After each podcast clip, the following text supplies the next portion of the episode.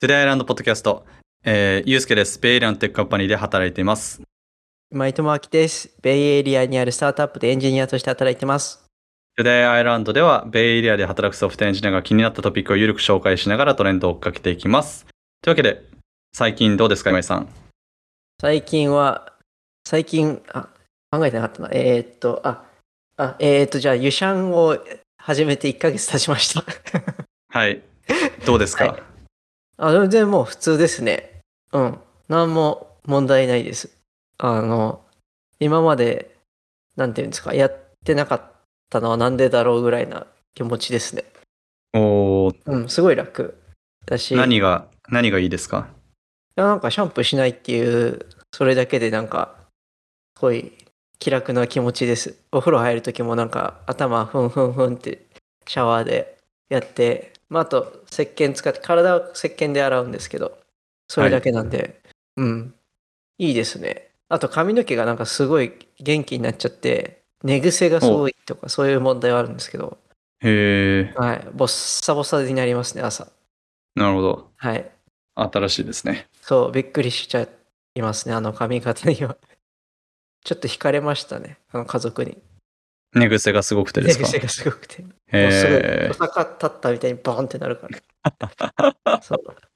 そう、まあそんな、あの、大したアップデートはない感じですね。あ、はいあもう一個ごめんなさい、もう一個やりました。M2Mac に変えました。今日はだからお M2Mac でレコーディングしてます。なるほど。えー詳しい設定とかは過去のエピソードを聞いていただければそうですね。わかるという宣伝ですね。はい、宣伝にもなってます。あのほぼはいあれに沿った形で、あのアップデートして、もう一からフルスクラッチでやりました。うん。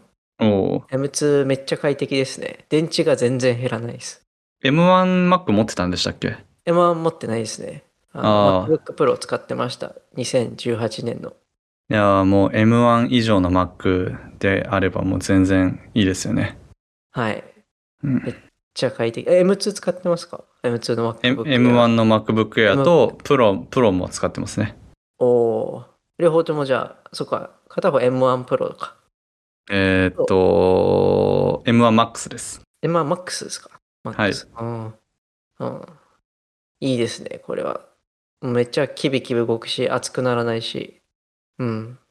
画面が小さいのもそんなに気にならないから、まあ、かなり満足ですね。これエクスターナルディスプレイ使ってればそんなに気にならないですしね。そうですね。うん。うん。それもそう。なんで、いい感じです。なるほどさんはどうですか？僕はですね、えー、1週間のハワイバケーションの後、今東京に来ております。はい。帰省ですか？ああ、みたいな感じですね。あの、美味しいものを食べながら働いてみようという。はい、はい。去年、去年ハワイでワークフロムホームして、ホームじゃない。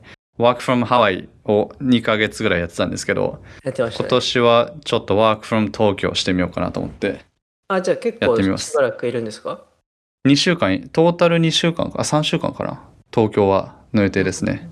うーん。うんどうです今のところ？あの、ご飯が美味しいですよ。オフィスも来てて、オフィスもすごい綺麗だし、あオフィス使えるんですね。使えます、使えます。うんあの、バッチは同じシステムなんで、うん。オフィスもすごい綺麗だし、ご飯も美味しいし、うん、もうご飯が美味しいにかつきますね。うーん。運動不足になりそうですけど。どうですか？あそれはジム行ってるんで大丈夫です。あ、そうなんですね。もちろんクロスフィットジムは見つけて行ってますよ。短期契約で。そうそうそう、いろいろありましてね。そうそはい。あ、そうなんう。そんな感じですかかね。はい。いい感じですね。そう。あのーやっぱでもソフトエンジニアとして働くならカリフォルニアはいい環境だなっていうのを再認識してます。あ、それはどういった点でやっぱりそのオフライン、オフラインコミュニケーションができるってのはうん。プラスだと思うんですよね。うーん。あの特にシステムのシステムデザイン、ソフトウェアのデザインとかするときとか API デザインとかするときのコミュニケーションのスピードってやっぱオンラインでもできなくはないんですけど、ストレスレベルがちょっと違うと思っていて、うん。そうですね。あの、それはやっぱり日本でリモートで働いてても一緒だよって思うかもしれないけど、やっぱり人がいるとこに行くっていうのはいいかなと僕は思いますね。うん。確かに。いや、めっちゃ同意です、それは。はい。うん。そう。何よりあとは、あの、家とかからね、働いてると東京だと狭いんで、家が。はいはい。うん、それはそれでちょっとね、あの、目入りますよね。うん。うん。まあそうでしょうね。はい。家の。ただ、うんそれ以外は素晴らしいです。あの、家の住居環境とか気温とか考えなければ、人もたくさんいて楽しいし、ご飯も美味しいし、はい。うん、 impactful な仕事も国内においてはできるし、まあ楽しいなって感じですね。メタ社、ちなみにオフィスって東京にしかないんですか？そうですね。あの、日本はそうです。虎ノ門だけですね。うーん、そうなんですね。はい。あの、ハワイ、ハワイじゃないや。例えば沖縄だとか北海道とかそういうとこに行ったりとかして仕事するのも OK ではない。ああ、どうなんでしょうね。でもリモートワークできるからできそうですけど、うん。うん。僕はもうあまり関係ないんで、場所自体は。うん。うんうん。うん。そんな感じですかね。はい。はい。というわけで今日のトピックなんですけど、えー初の試み、初の試みなのか。あの、僕らもともとモバイルでこうね、あのスタートアップ業界とかに入ってきたと思うんですけど、うん。今回はその原点に振り返る WWDC2022 年を見てのお話ですね。はい。素晴えっ、らしい。と、プラはい、プラットフォームステートオブ the ユニオンを見て、えーまあ、どんな内容だったかみたいな話と、えー僕が考えたことですね。をちょっと共有できたらなと思ってます。で、これイベント自体は6月なんですよ。6月の6日から10日だったので、約2ヶ月前のイベントで、いや、早くやれよって話だったんですけど、えーまあ、ね、最近思いついたアイデアなので、あの、まあ、それはいいかなと、いっはい。た感じです。はい。これって、ちあの、行かれました？ちなみに、オンサイトで。行ってないです。ああ、そう、久しぶりのオンサイトイベントでしたよね。そうですよね。うん。行ってる人も何人か、周りでもいたなと思ってたんですけど、うん。なるほど。はい。じゃあ、全然自分、ちなみに知らないので、めっちゃ、あの、教えてもらえたら嬉しいです。で僕もダブダブ見るのすっごいダブダブ真剣に見るの久しぶりでというのもやっぱり大きい tech company だとなかなかそういうのの transition って起きないしうんうん。やっぱ古いコードと生きながら独自の optimization とかがありながらその中でどう、えっとうんソフトエンジニアリングしていくかみたいなところなんで、うんうんえー僕、も結構、えー取り残されてる部分はあるのでそういう意味ではいい勉強になりましたね。なるほど。で、これの、えっと、この Dub Dub では、えー keynote で、あの、さっき今井さんが言ってた M2 が、M2 がリリースされたんですね。はい。で、えーそういう WWDC でした。うんうん。で、今回は3つのポイント、3つの categorization があって、そのプラットフォームステートオブ the ユニオンに関しては。えっと、まず、ビジョンから始まっていて、はい。で、その次に、えっと、なんだろう、プラットフォームのアップデートみたいなところ、システム的なアップデートのところで、最後に、えー OS に追加された新しい API の話はい。がされていました。うんで、最初の、あの、ビジョンから始まるんですけど、このビジョンが面白くて、うんえー過去にカッティングエッジだったものが今ではベースラインになってると。で、そのカッティングエッジ、過去にカッティングエッジで今ベースラインになってるものって何かっていうと、そのアプリを作るときに使う、えー、Objective-C、えー、アップキットとか UI キット、それとインターフェースビルダーによる UI を作るという仕組み、その X コードの中で行われるこれらの3つの、ね、ハーモニーみたいなものが今では当たり前になってきたと。だけど、さらなる通抽象化を求めた結果、それが今では Swift、Objective-C は Swift に置き換えられ、うん。えー、アップキット、UI キットは SwiftUI に置き換えられ、X コードプレビューが、えーインターフェースビルダーに置き換えられたと。あうんから置き換えられた。えーということが言われてましたと。で、うん。これらを、えーより良くしていくんですっていうのがビジョンで語られてたところですね。うん。うん。うん。で、やっぱり Swift、SwiftUI って、えっと、相互に影響されながら進化していっていて、うん。えーオープンソースコミュニティともタイトなつながりを持ちながらやってるっていうのも新しいところですね。うん。SwiftUI ってちなみに、あの、X コード上でなんか、コンポーネントを構築するやつですか？それは、SwiftUI はデクララティブな UI、えー UI を、UI 定義ができる、なんだ、フレームワークか。ですね。うん。うん。ううん。ん。なるほど。で、えっ、と、現、その SwiftUI の機能として、えープロパティ、バリューとか、バリューと、えっ、と、バインドできるんですよね。うん。バリュー、プロパティか、プロパティたちと、えっと、バインドができるので、えーなんだろう、データがアップデートされたら自動的にそれがフリフローするような仕組みになっていったりとか、うん。あとは、えっと、 declarative に作って、それが何か変化したとき、例えば if, if ステートメントとかも中に書けるので、えー if ステートメントを書いたときに状態が変化していたら、それに合わせて自動的にアニメーションしてくれるとか、そういうのがついてくるもものになってますね。なるほど、なるほど。で、Xcode プレビューは、それを、えーランしなくても、ある程度、リアリスティックな形のプレビューができるっていうのが Xcode プレビューうん。ですね。うん、うん、うん、うん。なるほど。これも1機能ってことですね。あの、Xcode プレビューっていう、まあ、そういうアニメーションとかを自己、何ですか？あ要はコンパイルしなくてもなんか見れるみたいな感じなんですか、ね、あ、そうです、そうです。うん。あ、なるほど。でえっと、最近だとその iPad でビルドできるようになったりとか、この、この3つの組み合わせによって iPad でビルドして、Xcode Cloud っていう CI サービスが始まったので、Apple による。で、これが WW 以降に始まって、はい。それによって、えっと、iPad で作ったアプリも、その Xcode Cloud を使うことによって、App Store にサブミットできるようになったりとかえしています。ー、あめっちゃじゃあインテグレーション進んだってことですね、その辺の。めっちゃ進んでますね。うん。うん。うん。で、Swift においては結構そのアップデートはいろいろあって、ただこれオープンソースでやられてることなので、えっと、もうすでにリリースされてるものとかも含まれてるんですけど、一番大きいのってその過去のバージョン、そのあモバイルアプリってバックワードコンパティビリティが大事だったりして、うんえーバックワードコンパティビリティじゃないか、えっと、古いバージョンをサポートすることって大事になってくるじゃないですか。そうですね。うん。で、そのコンカレンシーが、えーコンカレンシー、その Async Await が導入されたんですけど、うん3年前に。で、あ、数年前にだ導入されて、で、過去3年間にリリースされた全ての OS でこの Async Await が使えるようになったので、皆さんそろそろ使っていきましょうみたいなのが最初のアップデートだったんですよね。おで、Async Await、これ聞いてる方で、えっと、よく知らないよっていう人に軽く説明すると、えっと、非同期処理を同期処理のように書けるのが Async Await。で、うんえっと、非同期処理のメソッドを呼ぶ前に Await、えっと、Await でつけることで、非同期処理なんだけど、1行で書けるみたいな感じですね。ラムダファンクションとかを使わないでコールバックを渡せるみたいな、うんそういうイメージですね。なるほど。うん。で、この、やっぱオープンソースコミュニティとのタイトなインテグレーションがあって、例えばその、紹介されてたのが Async アルアルゴリズムというオープンソースパッケージ。で、これはその Async Await を使って、えー、Async Await を使ったアルゴリズムたちの、えー総集まりパッケージみたいな。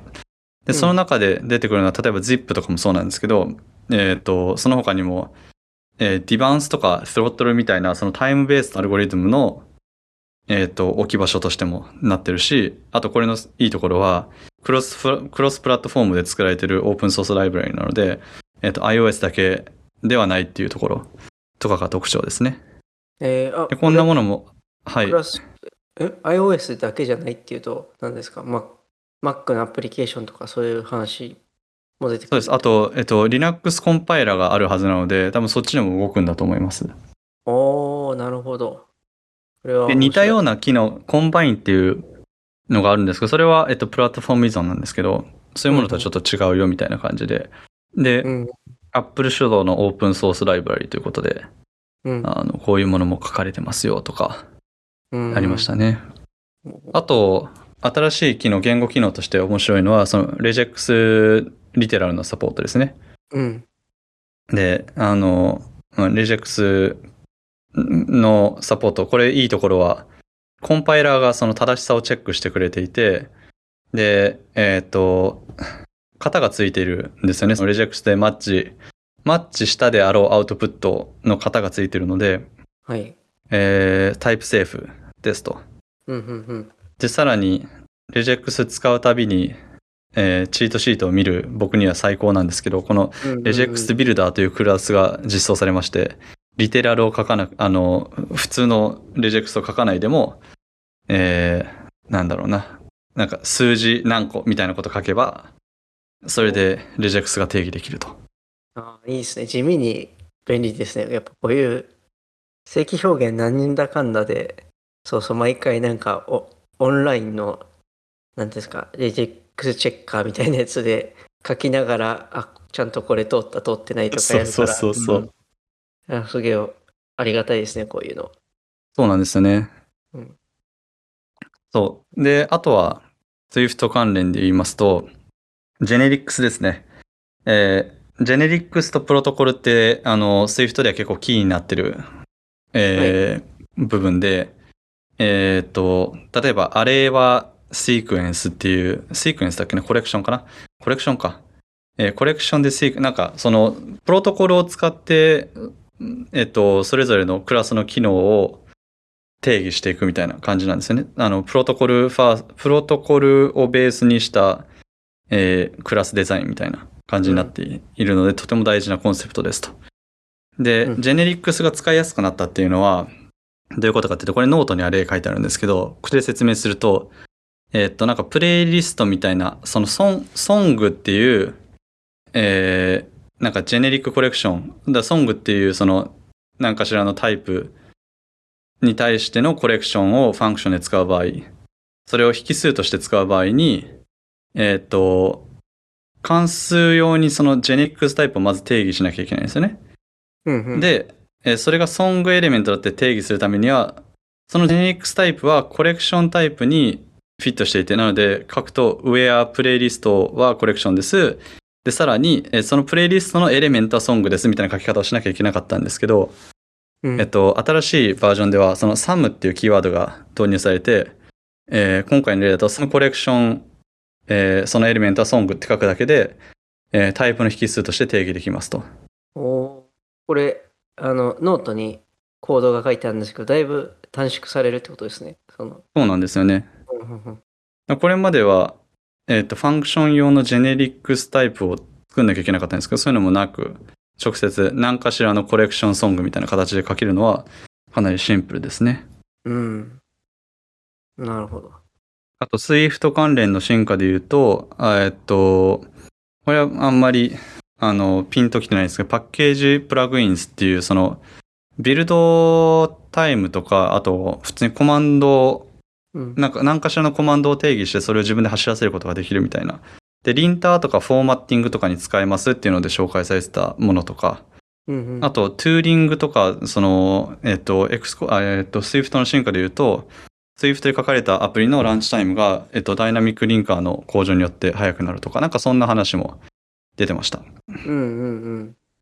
で、あとは、えー似たような感じで Swift UI の進化ですね、の話もしていて、えーナビゲーション UI が追加されて、えーナビゲーションスタックを定義してパスできる。なので多分、あの僕見れてないですけど、これは新しい画面を開いたときに、ナビゲーションスタックとして、えー開くことができるのかなって僕は思ってるんですけど、そういうようなやつとか、あとはレイアウト、これまで制限として大きかった、レイアウトってその、バーティカリースタックとかホリゾンタリースタックとしかなくて、あとは上、上揃え、中央揃えみたいな感じで、レイアウトを定義したのを、グリッドレイアウトっていうのが導入されて、さらにカスタムレイアウトもできるようになったので、もう完璧自由なレイアウトができるようになったとえいうことらしいです逆。グリッドレイアウトが今までなかったっていうのは結構面白いですよね。そうなんですよ。割と一般的じゃないですか？グリッドはい。ないんだ。なんか似たようなことはできたんですけどね。あの、そうそう、でも、グリッドレイアウトでもなく、フローレイアウトみたいなこともできなかったんで、はいはい。うん。それもできるようになり、これで、レイアウトにおいては UI キットに追いついてきたかなって感じですね。なるほどなるほど。うん。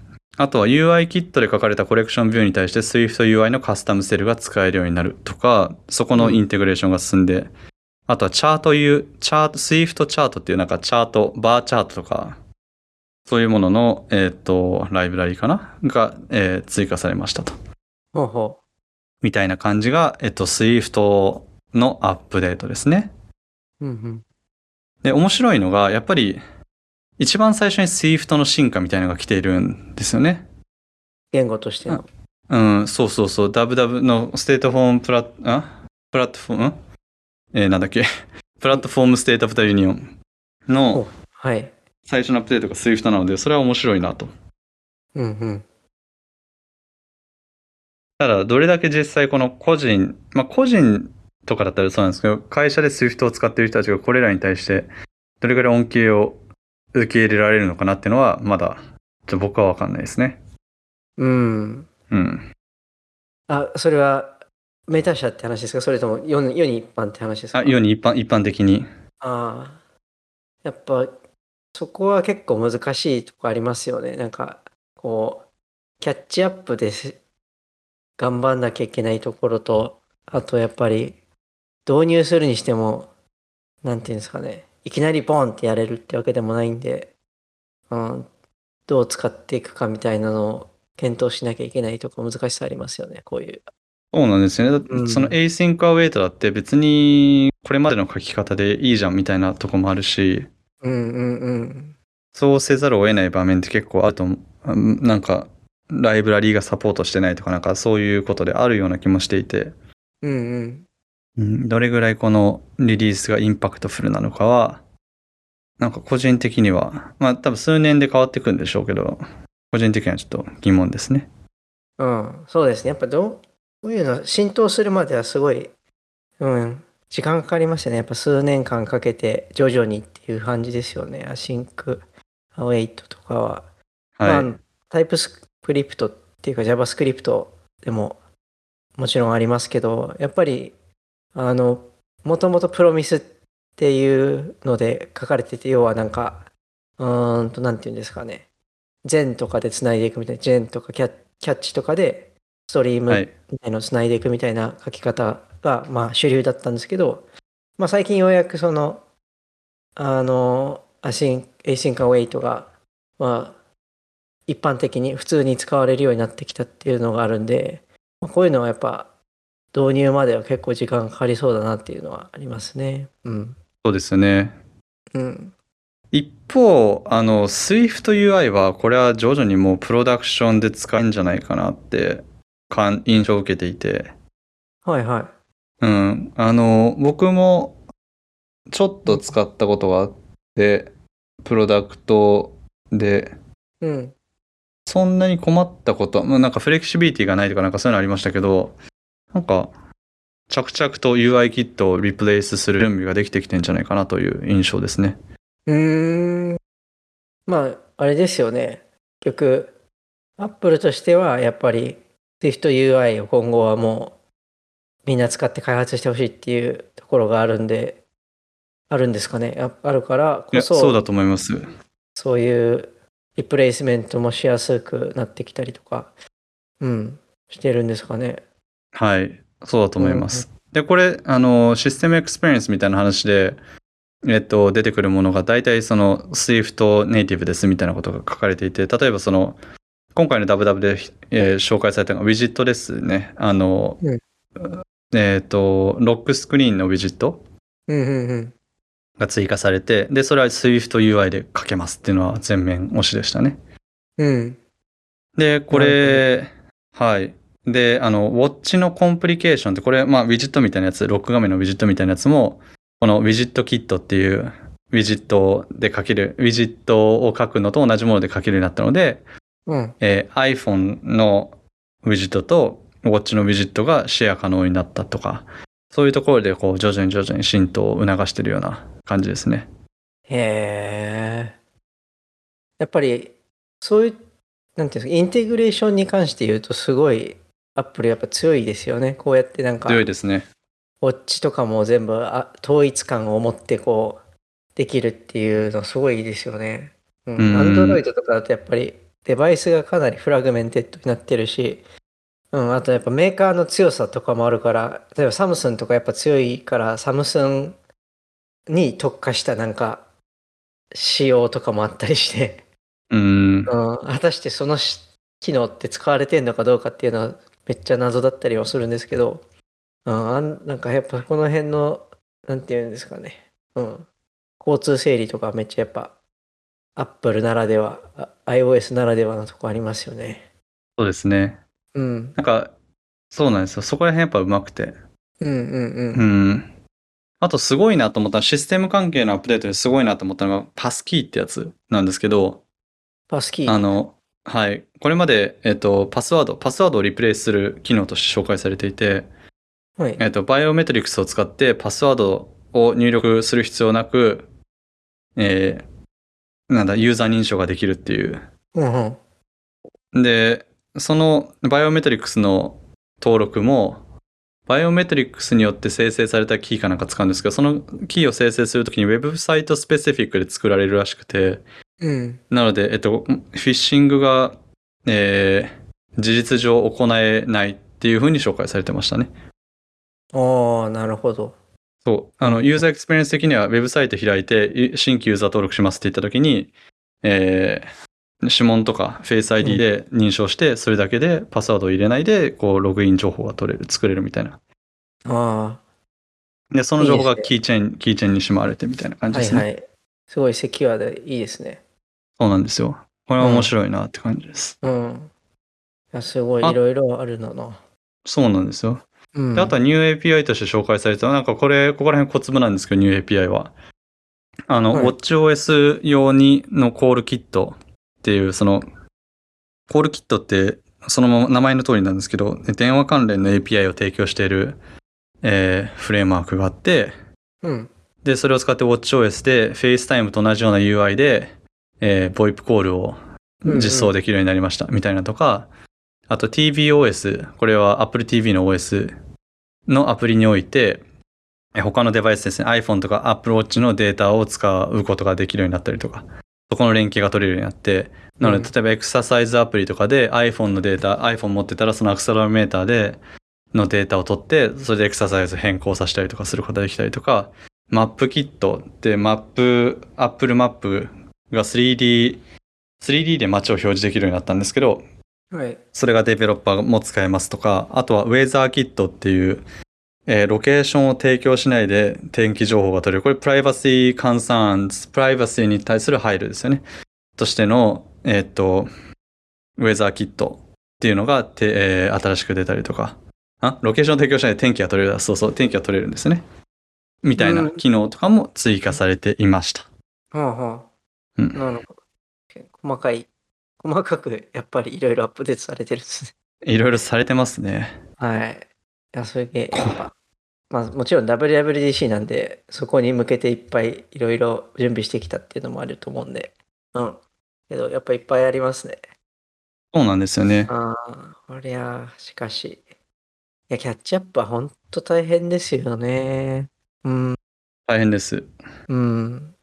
全部別につ、全部別に知ってる必要はないとは思うんですけど、うん、なんか、いや、すすげえ、すごいなって思います。普通に。これだって、毎年 IO とか見てたわけじゃないですか、今井さんも。そうですね。うん。いや、ちょっと、これ、これ大変。これ、俺この収録があったから見ましたけど、うん、なかったらみんなしんどいですね。うん。うん。なんか、まあ人からまた聞きで、あ、こういう機能があるみたいのを聞いて、あ、ちょっと試してみるかみたいなはい。感じですよね。うーん。うん。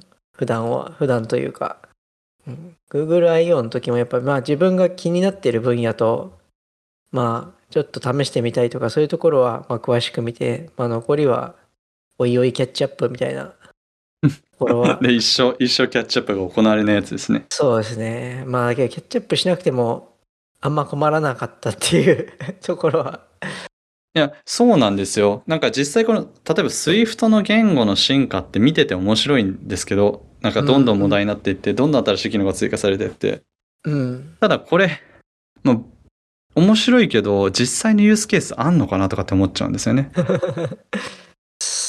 どう、どうなんでしょうね。うん。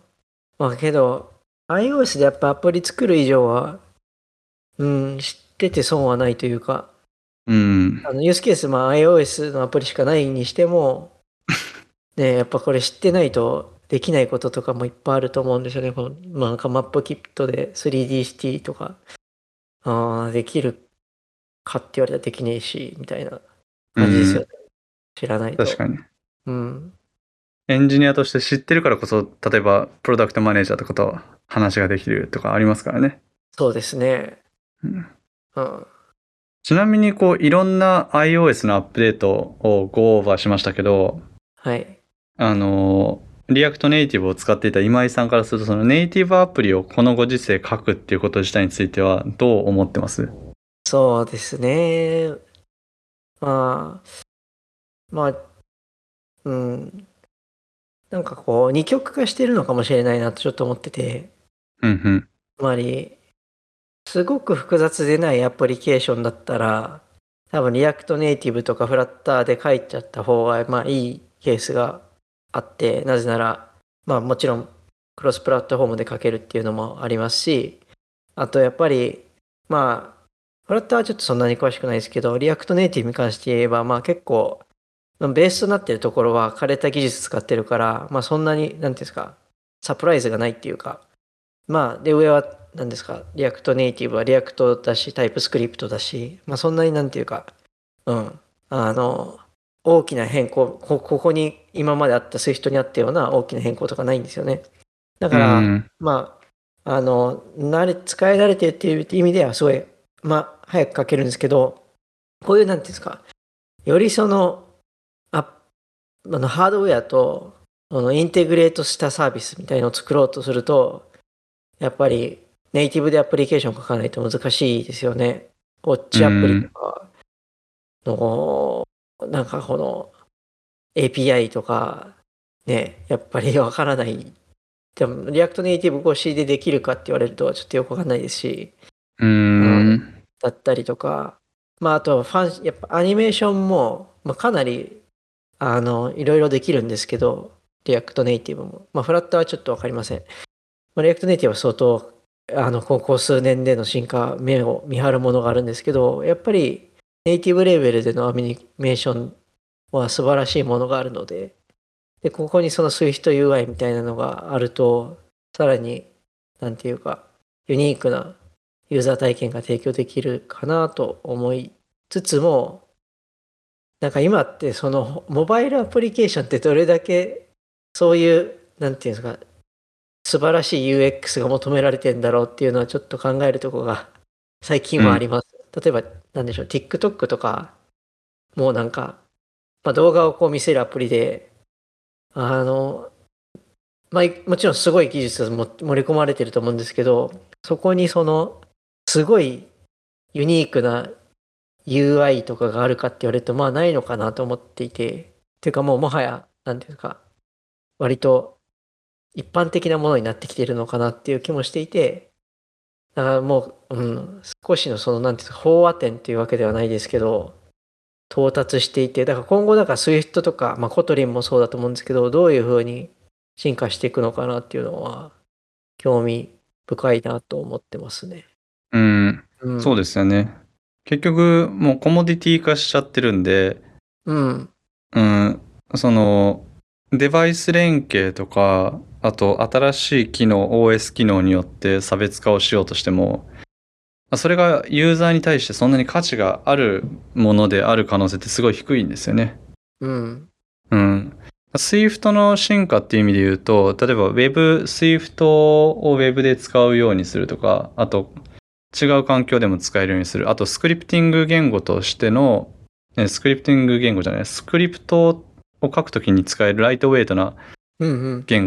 としての機能っていうか、その使用方法みたいな。なのも、そういう促進していきたいっていうのがあるみたいで、ええじゃあんかなんので、そう、そうですね。そういうところが今後広がるとまた違うのかもしれないですね。はい。うん。やっぱりた、だ、そうそう、最近はのでね、やっぱり、タイプ、うん、JavaScript 系の言語がやっぱり強い。ああ、そうですね。そういうの強いなっていうのは感じるので、うん。まあ、良くも悪くも住み分け結構されてて、他のところに入れよう、こう行こうとするとなかなか難しいみたいな感じではあるかもしれないですけど。うんうんうん。でもこれ自体やっぱすごいなと思うし、うん、面白いなと思いました。はい。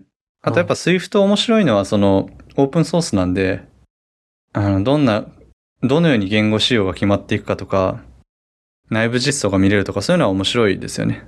おおあ、そっかそっか。そういうディスカッションも見れるんですか、なんか、はい、見れます。あ、あことれ知らなかったです。Swift をオープンソースにコントリビュートを始めたい人たちは、なんかメンターメンティープログラムみたいなのがあって、はい。で、それでメンターがついてくれるらしいですよ。えー、すごい。ああ、じゃあちょっと初めてのコントリビューションやってみようって時に支援してくれるってことですか？はい。で、なんかカテゴリーとかもたくさんあって、そのコンパイラーとかシステムデザイン、API デザインとかなんかいろいろあるんですけど、うん。その中で興味あるものを選んでメンタリングしてもらうみたいな。あ、めっちゃいいじゃないですか、それ。はい。うん。そんなん無料でしてもらえるんだったら、無料ですか？多分無料だと思いますよ。うん。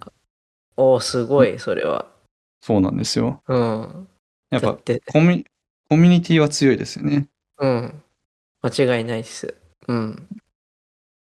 そうなんだ。うんうん。はい。そんな感じでございます。本日は。はい。はい。ありがとうございます。